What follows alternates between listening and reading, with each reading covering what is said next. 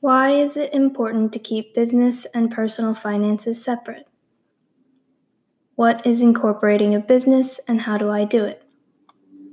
How do I start separating my business and personal finances? Let's say that a few years ago, a self taught named chef, Jimena, used her own money to open a store selling her homemade cheese bread. Thanks to all the bread and cheese fans out there, Jimena's business has grown. She's still using the same accounts and credit cards for her personal and business finances, however.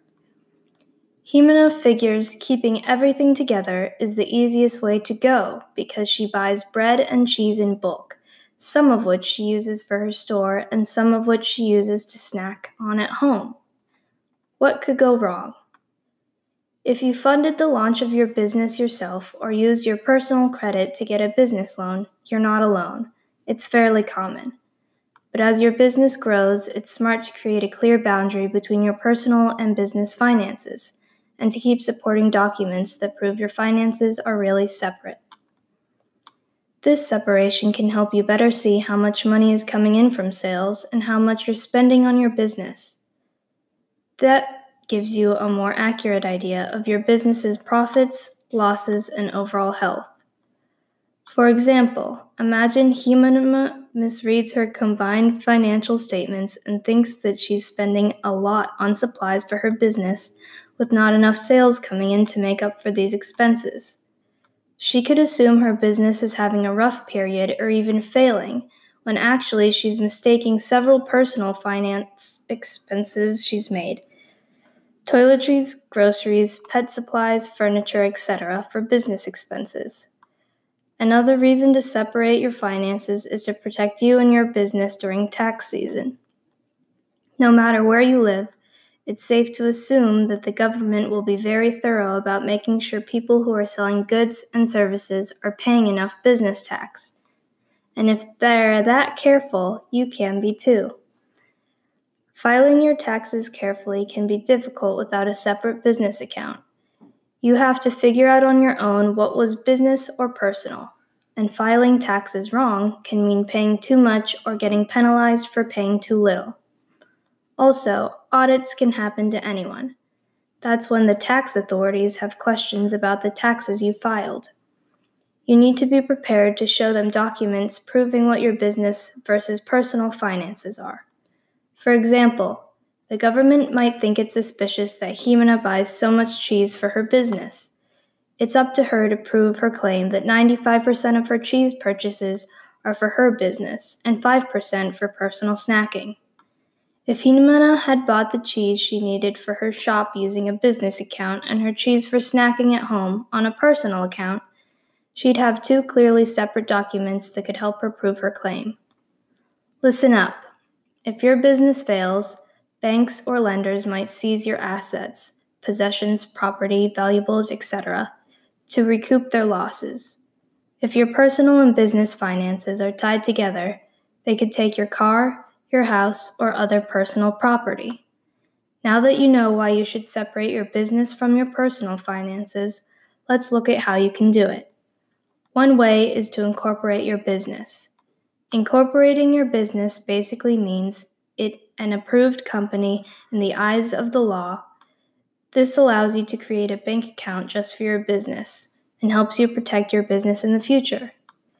Incorporation can also help customers and the general public view you as a real business that has to follow local business laws. They then might see your business as a more trustworthy place to spend their money. To incorporate your business, find a lawyer that specializes in the type of business you do. It's a good idea to ask other business owners who they used. Jimena, for example, might ask other food sellers for a referral to a lawyer. Having a separate bank account for your business is also a great way to separate your finances, particularly for keeping organized records. You could open a business account with the same bank you have a personal account with or you could see what else is out there.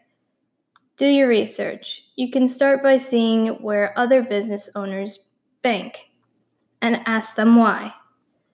Then look at each bank's policies on a minimum balance and fees. Remember that most banks want your business, so you might be able to negotiate free or discounted services. Also, know what services you want from the bank before you approach them. Do you want to accept credit card payments? How long will the bank take to process these payments? Do you need the bank to help you pay employees? Once you know what you want, go into the bank and check things out.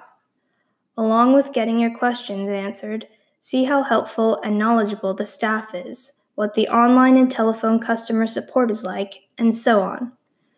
Before opening an account, make sure you assigned a point person, not just a 1 800 number to call, who can be available to you to answer specific questions and who understands your business, its needs, and why it's unique. Tip If your business name is different from your own, for example, the Seven Cheesy Bread Wonders, Inc., then open the checking account under your business name. Do not open it under your personal name. Using an accounting system or software can also help you separate your business from your personal finances. Check out accounting software like QuickBooks, Xero, or FreshBooks that lets you track expenses and digitally sync your business accounts and credit cards. That way, you can see all your business transactions in one place. Accounting software and systems also let you categorize all your expenses into categories you create, like production costs or marketing materials, which can be a huge help during tax season. Don't rely on your accounting software and systems alone. However, when it comes to filing taxes, it's a good idea to help set up time with a qualified accountant. Do this now. Where do you stand when it comes to separating your business from personal finances? Let's do a quick self assessment to check. If you're participating in this course, go to the next section to access your self assessment. Key takeaways 1. Separating your business and personal finances can help you more easily keep track of your business's financial health, file taxes correctly, and protect your personal assets. 2. Incorporating your business legally makes it separately a separate entity from you, which can allow you to open a business checking account and protect your business in the future. 3. Along with incorporating your business and opening a checking account under its name, you can use accounting software or services to track business expenses and work with an accountant during tax season.